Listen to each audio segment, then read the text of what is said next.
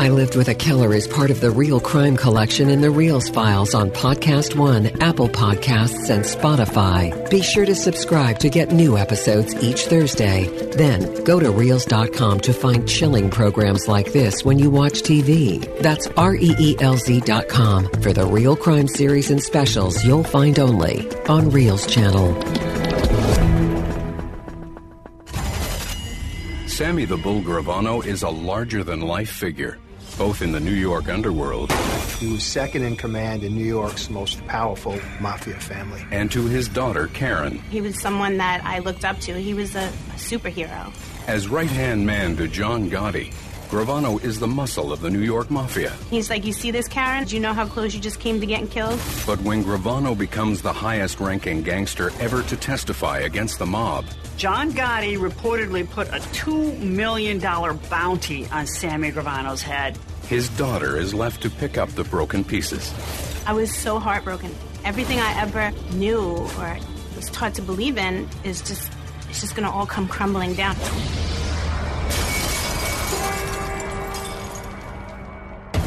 In an age when gangsters become celebrities, Sammy the Bull Gravano is a mythic figure.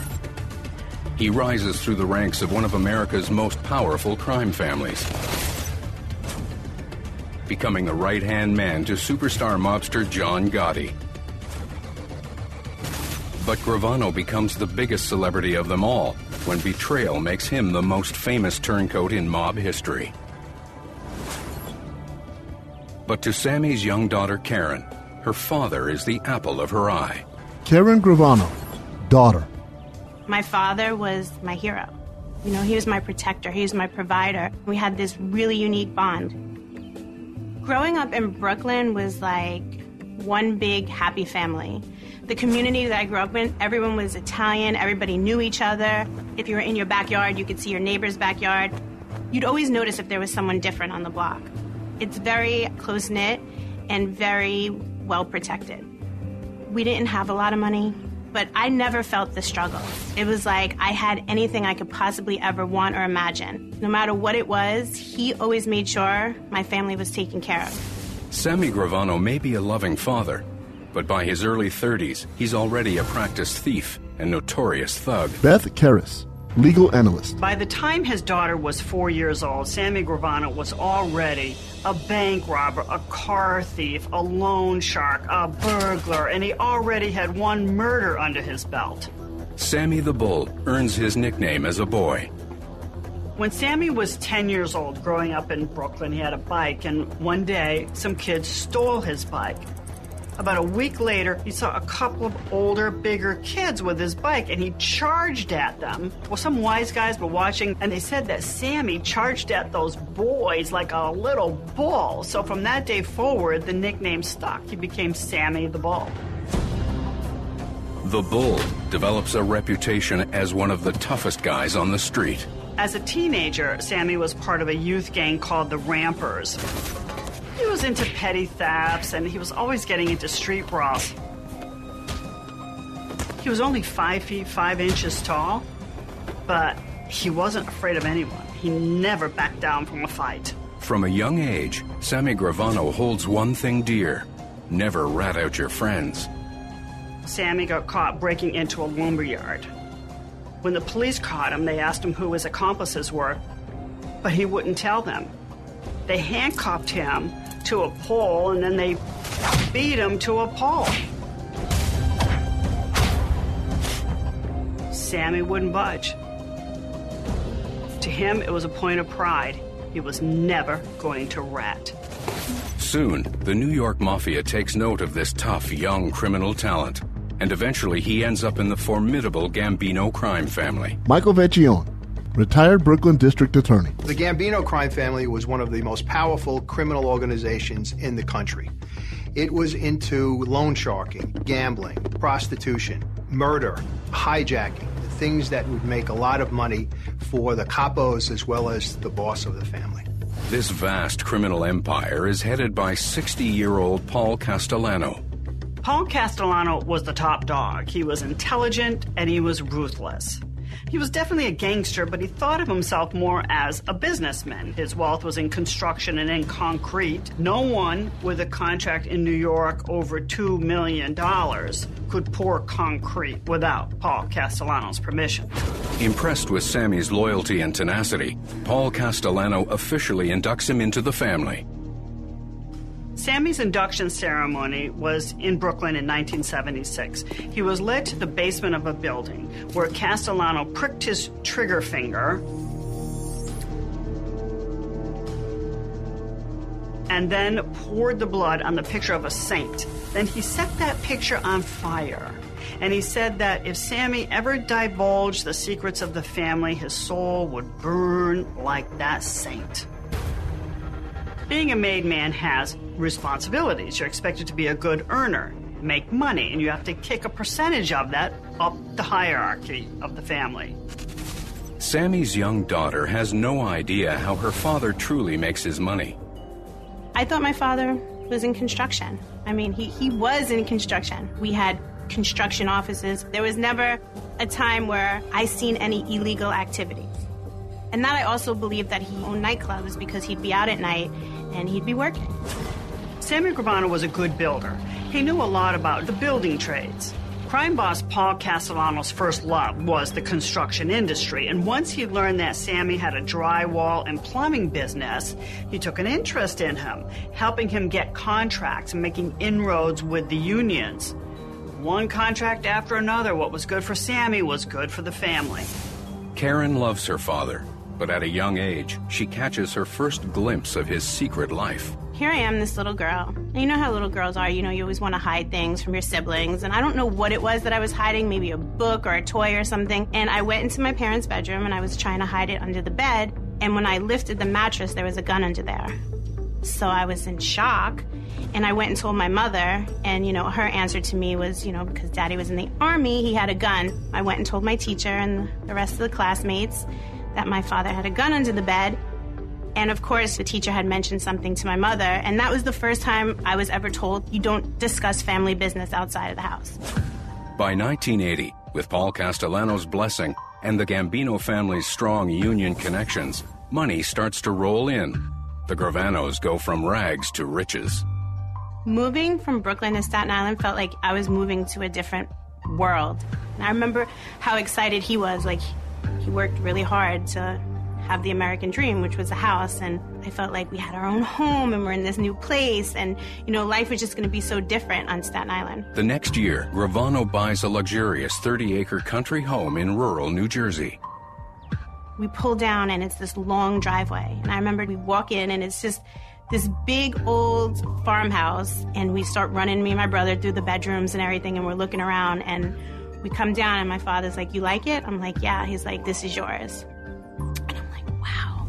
In 1982, while daughter Karen enjoys the spoils of her father's success, Sammy meets a man named Frankie Fiala at his nightclub. One of the businesses Sammy Gravano ran was the Plaza. It was a Brooklyn based discotheque. His office for the construction business was also there. One day, in walks this guy named Frankie Fiala, kind of a heavy hitter, loud and arrogant, who had made a lot of money trafficking drugs. From the get go, Sammy didn't like the guy. He offered Sammy Gravano a million dollars to buy the whole building. Well, Sammy didn't really want to sell, but a million dollars was kind of hard to refuse. Before the deal was even done, Frankie Fiala moved into Sammy's office and started renovating the place. When Sammy told him, hey, this isn't yours yet, Frankie Fiala pulled out an Uzi and pointed it at Sammy and told him to sit down. Sammy played it cool. And he said, okay, I guess the deal is about three quarters of the way done. You can have the office. After Sammy left, he was furious. Karen hears her father vent about the deal at the family dinner table. I remember him talking about the person that was going to purchase the club, which was this guy, Frank Fiala, and I remember he was irritated. And of course, I'm not really paying attention too much because I'm a kid, but I remember hearing some stuff going back and forth, and I knew my father was not happy with the way things were going down. Gravano has a history of carrying out hits for the family. But when Fiala disrespects him, Sammy decides to plan one of his own. I was waiting for my father to come home because I wanted to have a sleepover with my friend. I remember him pulling up and he just ran upstairs. And of course, I go to follow him because I want to ask him if my friend could sleep over. And when I got to the door of his room, I seen him stick a gun into the back of his pants. He turned around real quick and he looked at me and he must have sensed that I seen something. And he said, You know, what's going on, kiddo? I asked him if I can have a sleepover and he just said, Tonight's not a good night. That day when my father left the house, was different. He had gloves with him, he had a gun. But his demeanor was just so regular. So, me as a child who looked up to my father didn't think that, you know, maybe he was involved in something as serious as murder. That night, Sammy and his crew commit a brutal crime and set in motion a chain of events that pits Sammy the Bull against the most powerful man in the New York Mafia. Brooklyn native Sammy the Bull Gravano is into construction and murder. Before the infamous John Gotti takes the reins of the Gambino crime family, Sammy follows the orders of boss Paul Castellano. But when he's disrespected over a business deal at his nightclub, the bull doesn't take it lying down. Even Gravano's daughter Karen knows that something is up with her father. I remember him talking about this guy, Frank Fiala, and I remember he was irritated. After Fiala pulls a gun on Gravano in his own office, Sammy wants blood. The Fiala hit was absolutely personal to Sammy Gravano. At 2 a.m. on June 27, 1982, Sammy waits for Fiala outside the entrance to the Plaza nightclub. Fiala exited the office and walked around to the front entrance of the club. About 10 feet past the entrance, there's an alley, and Sammy had positioned some of his men there. While Sammy greeted Frank, two guys in Sammy's crew ran out of the alley. One of the shooters got Fiala in the head. And as Frank fell to the ground, a shooter came up to him and he put his gun to his eye, blew it out. And then he put his gun to the other eye and blew it out. Sammy walked up to Fiala's bleeding body and he spat on him. And then he walked away. Fiala was dead. The next day, nine year old Karen sees the story in the papers. I remember waking up the next day and looking at the newspaper, and there was an article in there that this Frank Fiala guy was murdered outside my father's nightclub. And for a second, it crosses your mind. I mean, I think I sat back and seeing him put a gun in the back of his pants and then leaving the house, I thought about it, but he acted completely normal, like nothing, just like nothing and he's asking me questions and joking with me just as usual. So that thought just leaves your mind. The Fiala hit gives Sammy a chance to get even for being disrespected. But now he has a new problem. The Fiala murder enraged Sammy's boss, Paul Castellano. It's against the rules to kill another without permission from someone higher up in the organization. The Bull has enraged the most powerful man in the New York Mafia. Sammy decided to lay low, hoping that Castellano would cool off. So he decided to join his family at his farm in New Jersey with some of his men. Young Karen senses her father's life is now in danger. My father's crew had come up to the farm. I remember someone in the room saying, you know, Paul's hot, Sammy, like, this is a problem. You're going to get us all killed. And the other members of his crew, like, having his back. And, you know, I think this is the first time in my life I really started to realize that maybe my father was involved in any kind of illegal activities and maybe there is a sense of danger that surrounds his world. And I just always wanted to know, like, if God forbid anything happened to him, if he ever died or he was ever hurt, would my family come? Would we live on the farm? And of course, you know, he never addressed those issues with me. Sammy hides out at the farm for three weeks until Paul Castellano demands to meet with him. After Frank Fiala was killed, Sammy was called to a sit down with the boss of the family, Paul Castellano. And of course, Going to a sit down is always a risk. You don't know if you're ever going to come home after you go to that sit down. Gravano meets with Castellano in a restaurant in downtown New York. At the restaurant, Paul Castellano was angry with Sammy. He wondered why hadn't he come to the boss to ask his permission. Sammy told him he didn't want Castellano to, to be part of this if the murder went badly. Castellano accepted that, but asked Sammy to promise never to do that again. Sammy took a hard line at that meeting. He refused to promise he would never kill again without permission, but he did say that he would always protect Castellano, no matter what. After Paul thought about it, he stood up, kissed Sammy on the cheek, and said, Just be a good friend of ours, like you always have been. Sammy escapes Castellano's wrath, but the Fiala killing is just the beginning of growing tension between the two men. Sammy Gravano didn't like Paul Castellano. Sammy was a killer. I mean, he was an enforcer. He killed with his own hands. Paul Castellano didn't really do that. He earned his position because he was the brother-in-law of his predecessor, Carlo Gambino. That didn't really sit well with Sammy Gravano. There is something else Sammy Gravano despises about Paul Castellano. The lifeblood of a mafia family is the flow of money into the family and up to the boss. And when the boss holds on to it and doesn't share it, well, that creates animosity within the lower echelons of the family, and that's why they didn't like Paul Castellano. Resentment against Paul Castellano boiled into a rebellion led by a Gambino captain, John Gotti. John Gotti is one of the most respected members of the Gambino family.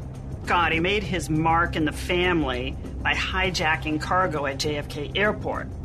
Disgusted with Castellano's greed, John Gotti made plans to whack his boss, and he wanted Sammy on his team. Assassinating the Gambino crime boss could anger the mafia leadership and get Gravano killed. But Castellano makes one last mistake that seals his fate. The last nail in the coffin for Castellano, the thing that sealed his death sentence, was his disrespect to Emilio Della Croce. Della Croce was a beloved figure in the Gambino family. Underboss, he loved Gotti, he loved Gravano, and they in turn loved him. When he died, Castellano didn't show up at his funeral. And that was a sign of disrespect that Gotti and Gravano could not overlook. John Gotti and Sammy the Bull find the perfect opportunity to kill the most powerful mobster in New York. They discovered that just before Christmas in 1985, Castellano would be meeting with some of his captains at a steakhouse called Sparks. The meeting was set for 5 p.m., and the busy streets would work in their favor. They planned to execute him right there on the street in front of crowds of Christmas shoppers.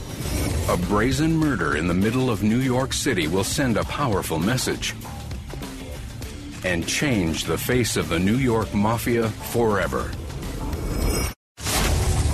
Sammy the Bull Gravano is a loyal member of New York's Gambino crime family.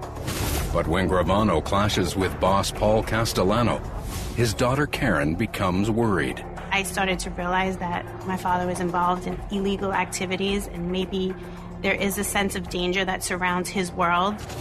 Gravano joins forces with popular Gambino captain John Gotti to get rid of Castellano for good, a move that could risk both of their lives. They discovered that just before Christmas in 1985, Castellano would be meeting with some of his captains at a steakhouse called Sparks. They planned to execute him right there on the street in front of crowds of Christmas shoppers. On December 16th, 10 hitmen took their positions around the entrance to Sparks Steakhouse. Gotti and Sammy were in a car about a block away. Gotti had a brilliant plan to dress his four main shooters in long white trench coats and black Russian style hats that would confuse witnesses who might later be questioned by police. Castellano's bodyguard pulled his Lincoln to the entrance of the steakhouse. The moment Castellano started to get out of the car, the shooters just blew him away.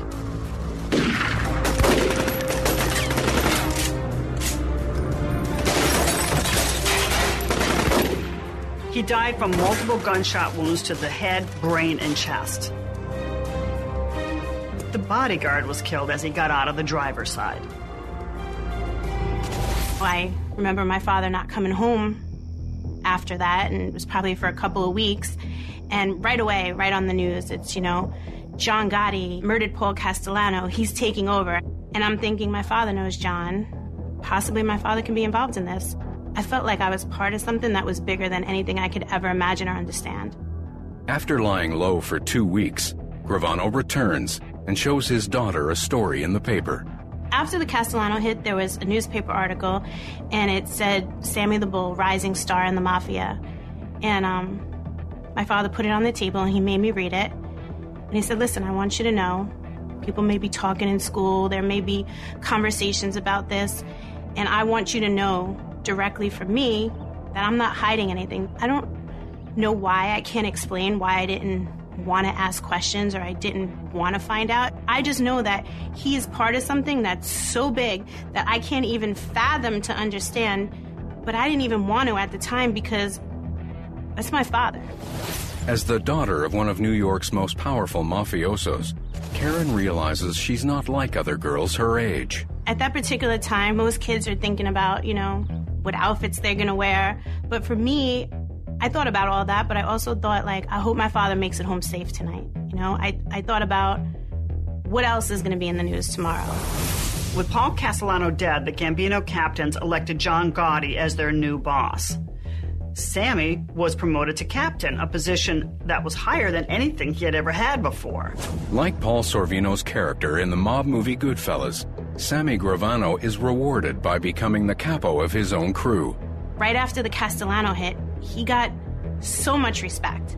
It's like now he has a driver, and now, you know, people are walking into a restaurant and they're pulling out chairs for him, and it's like, you're not really thinking of what he did to earn this respect. As the main suspect in Castellano's murder, John Gotti becomes the object of intense press attention. Society viewed them as heroes. As, as crazy as that may sound, it's like, you know, here's this murder of a man outside Sparks Steakhouse, and it's getting national attention, and people are looking at John Gotti like he's a superhero. Determined to put Gotti behind bars, the FBI arrests him on May 1986 on racketeering charges. Gotti was jailed at the Metropolitan Correctional Center and denied bail. While he was in, he appointed Sammy to run the family business. The Bull runs the Gambino interests with an iron fist, overseeing three executions in 1986 alone. Determined to get his boss back on the street, Sammy proves once again he's more than a mere enforcer. In 1987, Sammy bribed the jury foreman, who agreed that he would vote not guilty and try to persuade other jurors to do the same. Well, Gotti was indeed acquitted and sprung from jail. When he got out, he rewarded Sammy by promoting him to consigliere, the third highest position in the family. As Gravano's daughter, teenaged Karen is a local celebrity. I have my Sweet 16, and, you know, John Gotti was invited, and of course, I have all my friends there from school. And someone had put a note in my locker after, and it said Mafia Princess. I actually was offended by that term because I didn't act that way. I know people that their fathers are involved in that lifestyle, and I've heard them say things like, Do you know who I am? Do you know who my father is? And I'd probably get a foot up my ass if I ever did something like that. Karen's father insists on humility, but being the daughter of a mob giant has its perks and its risks. My father built us this beautiful house that had this big patio that extended from my bedroom window. And to me, that was like my landing strip to be out of the house. Like, I would just run out the window and jump over the fence, and I'd be out all night. There was this one night that I remember sneaking back into the house, and my father was up and he was in the kitchen, and he's seen a shadow go by, and he heard footsteps on the roof. So automatically, he's thinking, someone's breaking in, there's a hit, they're coming through the kid's bedroom. So he grabs his gun, he runs upstairs. And as soon as I come through the window, my father's standing there, like gun cocked, ready to blow my brains out. It was just crazy because I see this gun cocked in my face, and of course my hands are up, like like I'm under arrest or I'm in a robbery. And I'm like, Dad, hi. And he's just not saying a word. The gun's there. And he, I'm like, I just went to Miggy's, which is like the local grocery store. Do you want a sandwich? Because I'm thinking, I gotta get out of this. You know, I snuck out. I've been out all night. And he's just like, You see this, Karen? Do you know how close you just came to getting killed? And then he slams the door. He's like, Go to bed. And the next morning, I remember my mother coming up. I'm like, Daddy's mad at me? And she's like, No, he's very upset. Not mad, he's upset. Do you realize he almost killed you last night? I wasn't thinking about I could have been murdered. I'm just thinking I want to go out and sneak out. Like other kids sneak in their house and then I don't have to worry about their father blowing their brains out. Gravano has more than a rebellious teenage daughter to contend with. He and his boss, John Gotti, are being hounded by the media. In the late 80s, gangsters were celebrities. Movies like Prizzi's Honor, Scarface, The Untouchables, Married to the Mob glorified gangsters. So paparazzi would show up to film Gotti and Gravano wherever they could find them. Sammy shuns the attention, but Gotti embraces the TV cameras. There's no question that John Gotti had this aura about him. You know, he, he demanded a certain kind of respect. He had swag. So I think the country fell in love with him. The news media became obsessed with him, and it was something to watch on TV. Well, John may like that, but the rest of the mob and the rest of that world didn't because he was exposing it. He was giving up, you know, the mob basically by putting it on Front Street. In spite of reporters and the FBI watching their every move, Gotti begins holding court at his Ravenite social club in Little Italy. Here's John Gotti on every news station and meeting at the Ravenite Social Club every night. It became a joke. My father would plead with him, like, John, we're giving the government this on a silver platter. And John's answer would be, No, Sammy, we'll show them. We're Cosa Nostra. But Sammy has every reason to worry. During the course of the investigation that the FBI launched into John Gotti, they bugged the Ravenite Social Club. The Ravenite bug turned up nothing their recordings were fruitless because the radio would be playing in the background, and then Gotti installed a white noise machine. But they soon learned that when he wanted to have certain conversations, he'd walk out the side door of the social club and up to an apartment upstairs. So they got permission to bug that apartment. It turned out to be a treasure trove. Gotti and everyone else conducted their business in that apartment. They talked about murders, they talked about crimes, they talked about future crimes. Sammy was aware of the FBI presence. He saw the vans and he knew they had access to the best surveillance equipment.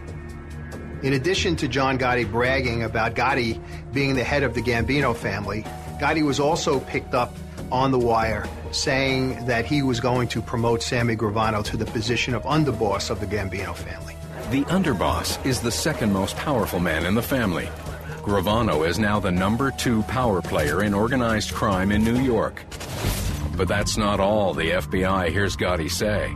On December 12, 1989, Gotti was overheard admitting to the killing of three Castellano loyalists. That was the turning point, the tipping point for the FBI when they now realized that they had enough to bring down Gotti and arrest him and go forward with a prosecution.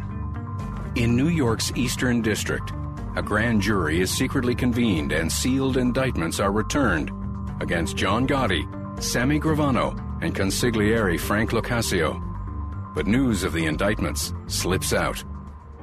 I remember we were at my cousin's communion party, and um, it was just different that night. You know, my father seemed like he had something on his mind. And the second we got back to the house, he had called my brother and I down into the bedroom with him and my mother, and he explained to me that he had to go on the lam.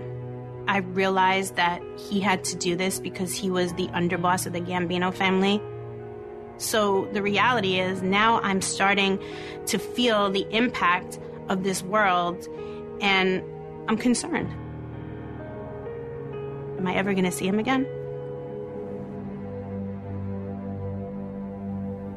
A month later, boss John Gotti called Gravano out of hiding and insisted they meet at the Ravenite. Aware that he could be arrested at any moment, Sammy goes home to see his daughter one last time. I remember just running over to him and wrapping my arms around him, and I started crying because, you know, he's been on the lam for about a month, and I haven't spoken to him or I haven't seen him. And we had breakfast and we talked, and that night he left to the Ravenite Social Club. Soon after Sammy showed up at the club, the FBI arrested him, Gotti, and Frank Locascio and locked them up. The arrest will forever change Karen's life and make Sammy Gravano the most infamous and most polarizing gangster of our time. Did you know you can stream the I Lived with a Killer TV series, as well as Reelz companion programs, Murder Made Me Famous and Autopsy, on Roku and Fire TV? Well, you can. Just download the Reelz app and subscribe. If you've got Prime Video, Reelz is on Amazon channels too. I Lived with a Killer comes from the real crime fans at Reelz channel. Find Reelz on your TV by going to Reelz.com. That's R E E L Z.com.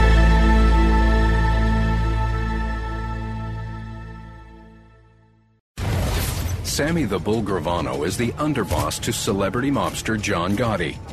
A loyal soldier, he goes into hiding to avoid pending indictments from the feds. But when Gotti insists on a risky meeting at his club, Gravano visits his daughter one last time. I started crying because, you know, he's been on the lam for about a month and I haven't spoken to him or I haven't seen him.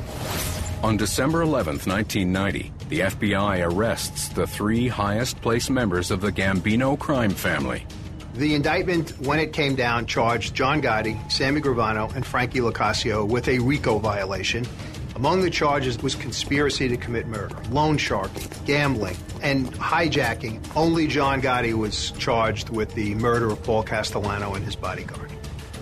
That's like one of the hardest things for me to look at because I felt like that was the day my old life was just over. Everything that I knew as a kid growing up, people that I knew as family, as uncles, as cousins, everything would change from that particular moment. Ten days later, during a bail hearing in a New York courtroom, Gravano hears something that changes his life forever. Gravano was sitting there listening to the tapes, and he heard Gotti talk about three murder hits. But the tapes portrayed Gotti as a long suffering boss who was hounded by his underboss until he agreed to the hits. Sammy was furious at Gotti's spin on the murders. To Sammy, that was betrayal. Realizing that he will never be able to defend himself while tied to John Gotti, Gravano makes a plea to his boss to sever their cases. When Gotti refuses, Sammy makes a life altering decision.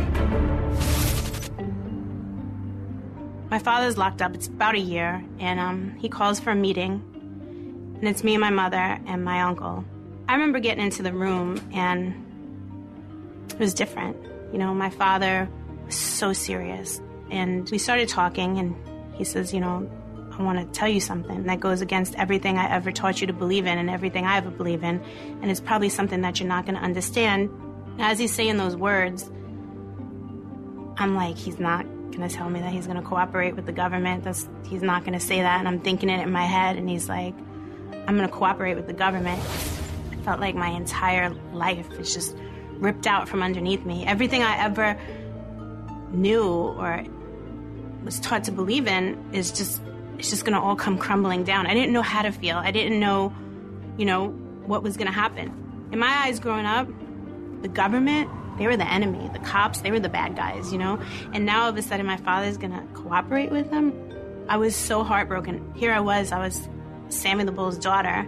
Like, what are people gonna feel of me? Like, how are they gonna judge me? And I never felt that way in my entire life. I never felt that I had to answer for my father's actions until that particular day. Sammy's decision to cooperate also forces Karen to accept that her father is a killer. I remember waking up one day and the front page of the Daily News was a picture of my father and 19 tombstones. I was kind of taken back by the fact that there were 19. This lifestyle involved murder. The men take an oath to be involved in this world. Whether our fathers went to prison, whether our fathers were murdered, the reality is this life destroys families. When Sammy's decision to become a witness for the government is announced, the Gambino family turns against him.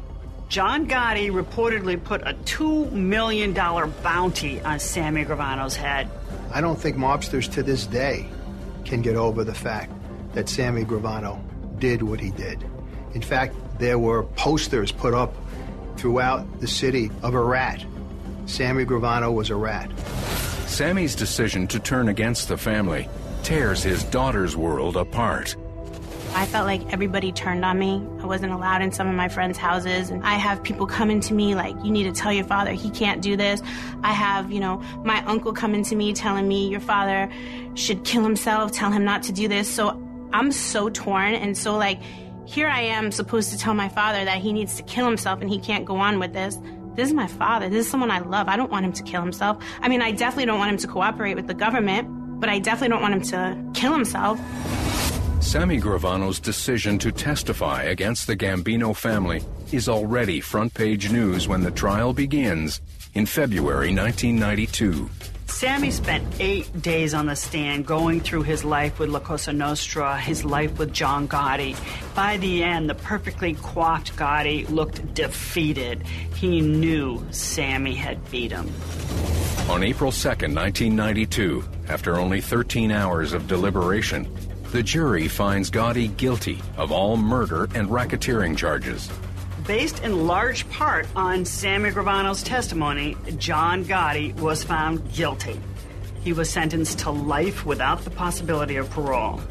As part of his agreement with the government, Gravano goes on to testify against the mafia for two more years and becomes the most infamous informant in mob history. Gravano's testimony sent dozens of people to prison. He tore the entire Gambino crime family apart. In the end, Gravano pleads guilty to 19 murders in exchange for a reduced five year sentence. Sammy was sentenced to five years. Now, five years for 19 murders and for all of the other mayhem that he caused over the course of his career was, to me, outrageous. That lenient sentence made a lot of people furious, but the government recognized that Gravano helped them take a lot of bad people off the street, and they wanted to send a message to other gangsters that if they cooperated, they too could have such leniency. In April 1995, at the age of 50, Sammy the Bull gets his freedom. Sammy was released into the Federal Witness Protection Program. He had a new name, a new career, complete new identity. Sammy Gravano was supposed to be not heard from again, but that didn't happen. Before long, Sammy the Bull is once again headline news. Sammy the Bull Gravano spends 30 years as one of New York's most powerful mafiosos, becoming second in command to the infamous John Gotti. But when Gravano turns informant for the government, it sends shockwaves throughout the organized crime world. He pleads guilty to 19 murders in exchange for a light sentence and years of damning testimony. Gravano's decision to cooperate with the government devastates his daughter. I felt like my entire life is just ripped out from underneath me. Everything I ever knew or was taught to believe in is just it's just going to all come crumbling down. Her mother and brother moved to Arizona to escape the spotlight. But Karen stays in New York to rebuild her life and regain her respect after being shunned by her community. After my father cooperated, I felt like everyone had turned against us. So, in my mind, the only way to gain respect was to be bad because when he was bad, everybody respected him. So, I chose to put myself around people that were bad or weren't doing, you know, law abiding things at the time. We had a weed service called Aromatherapy in Manhattan, and we dealt with the who's who in the music industry models, actors, lawyers, judges. I made a lot of money and I had a lot of fun doing it. After only eight months in the witness protection program, Sammy Gravano has had enough. Sammy dropped out. He moved to Scottsdale, Arizona, and ran a pool building company and a restaurant with his family. Karen soon follows him, determined to turn over a new leaf and leave her own life of crime. So here I am one day and I'm delivering weed to this guy and he goes, I know who you are, Karen. And rumor has it all over town that Sammy the Bull's daughter is running this service. If all goes wrong, it's all going to fall on you, and you're going to be on the front page of the Daily News is, you know, Sammy the Bull's daughter. She's a weed dealer. And I started thinking he was right. So I decided to go out west and be with my family. When Karen moves to Arizona to help her parents run their new companies, Sammy Gravano's star is once again rising. He writes a book called Underboss, and he details his history in the Gambino family. Unheard of once again for somebody in the mafia to violate omerta and to talk about what went on inside the family. Underboss becomes a New York Times bestseller. I get to Arizona, and um, at the time, my father's book had come out, and he did a 2020 interview, which was all over the place, and everybody was talking about Sammy the Bull. And um, it was no secret that you know we own this restaurant, which is called Uncle Sal's in Scottsdale, Arizona, and people would start to come to see if they could see him or get an autograph. In New York, everybody turned away from us because of what happened. And now we're in Arizona and everybody wants to get near us again. And I welcome that with open arms. I needed that to make me feel good. It was just childish, it was stupid, and, you know, we paid the price. Karen and her brother become involved in one of the biggest ecstasy rings ever to operate in Arizona. My brother had met this kid, and the kid was a local drug dealer. He was selling a lot of ecstasy. And the kid became a fan of my father, reading his book, knew my brother was from New York, and I got involved in selling drugs. My brother got involved and basically throwing everything out the window. When Sammy finds out his children are dealing drugs, he's furious. My father came to the house with a gun, put it to my brother's head, and said, You're going to throw your whole life away. You want to kill yourself? Here's the gun. Do it now. Sammy tries to buy his kids out of the drug ring, but the moment authorities hear that the bull is involved, they close in on the Gravanos. It was like 5:30 in the morning. My daughter is colic, and uh, she wakes up crying, and I go into the kitchen to get her a bottle. And as I'm walking back to the bedroom, I hear commotion outside. I get into the bedroom and I hear voices. They're like, Karen, come out with your hands up. They're like, you're under arrest. They're screaming. I'm like, I have a baby. And I remembered my daughter's little hands, like, you know, just holding on tight to me. And my mother, brother, father, daughter's father, and I were all under arrest for being an ecstasy ring. The crew was believed to have sold as many as 25,000 ecstasy pills a week in the Phoenix area between 1999 and 2000 in a drug dealing conspiracy that included racketeering and money laundering. We either all had to plead innocent or all plead guilty. And we decided to do a family plea, and we all pleaded guilty. My father was the boss, my mother was the financer. My brother was the person that pretty much moved the people on the street, and I was the go between. My father was sentenced to 19 years. My brother did nine and a half. My mother and I both received probation, and my daughter's father, he actually went to prison for nine and a half years as well. After the convictions in Arizona, the Gravano family has nothing left. Everything was taken from us. Businesses were closed down, all the equipment was sold off. My mother's house was seized. Everything that you could possibly imagine was taken, even family pictures. So we were just forced to pick up the pieces and start all over again. Karen struggles to make ends meet and support her baby. I had to take care of the family with pretty much nothing. I basically had to go to work and start from scratch. And how could I really get a job now when I'm on the newspaper every single day as being some, you know, drug lord family and I have to go and be an average, everyday working citizen? Thank God I did find someone that hired me. I'm an esthetician by trade. So I went to go work in a day spa. Then in 2011, Karen stars in the hit TV series Mob Wives. My friend calls me and she tells me she's casting for a television show. The show is going to be called Mob Wives. And I'm like, no way. I don't want to do it. Six years later, I did it. It was a successful show. It definitely brought up a lot of old wounds.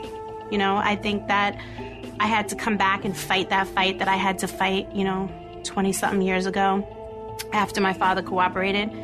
But I wasn't a 19 year old girl anymore. I was a woman who completely understands everything that happened. In 2017, after serving 17 years, Sammy Gravano is released from prison and reunited with his daughter. I fought this fight stronger. I fought it harder. I don't care what people think about me. I know who I am. I know who my father is. And I don't care what people think about my relationship with him. That's my relationship. I have a father that chose a certain path. Was it right? Who knows? It was his path. Does he take care of me? Hundred percent. Is he there if something's wrong? Thousand percent. Is he there for advice and, and wants to see me and my child do better in life? Thousand percent. So that's the man I love and honor and respect. And that's the man I will fight for every single day of my life. I Lived with a Killer comes from the real crime fans at Reelz Channel. To find more original programs like this when you watch TV, go to Reelz.com. That's R E E L Z.com to find us on your system. You'll also find extras from the TV version of I Lived with a Killer, including tell all interviews with family members and crime scene photos you'll get only on Reelz Channel.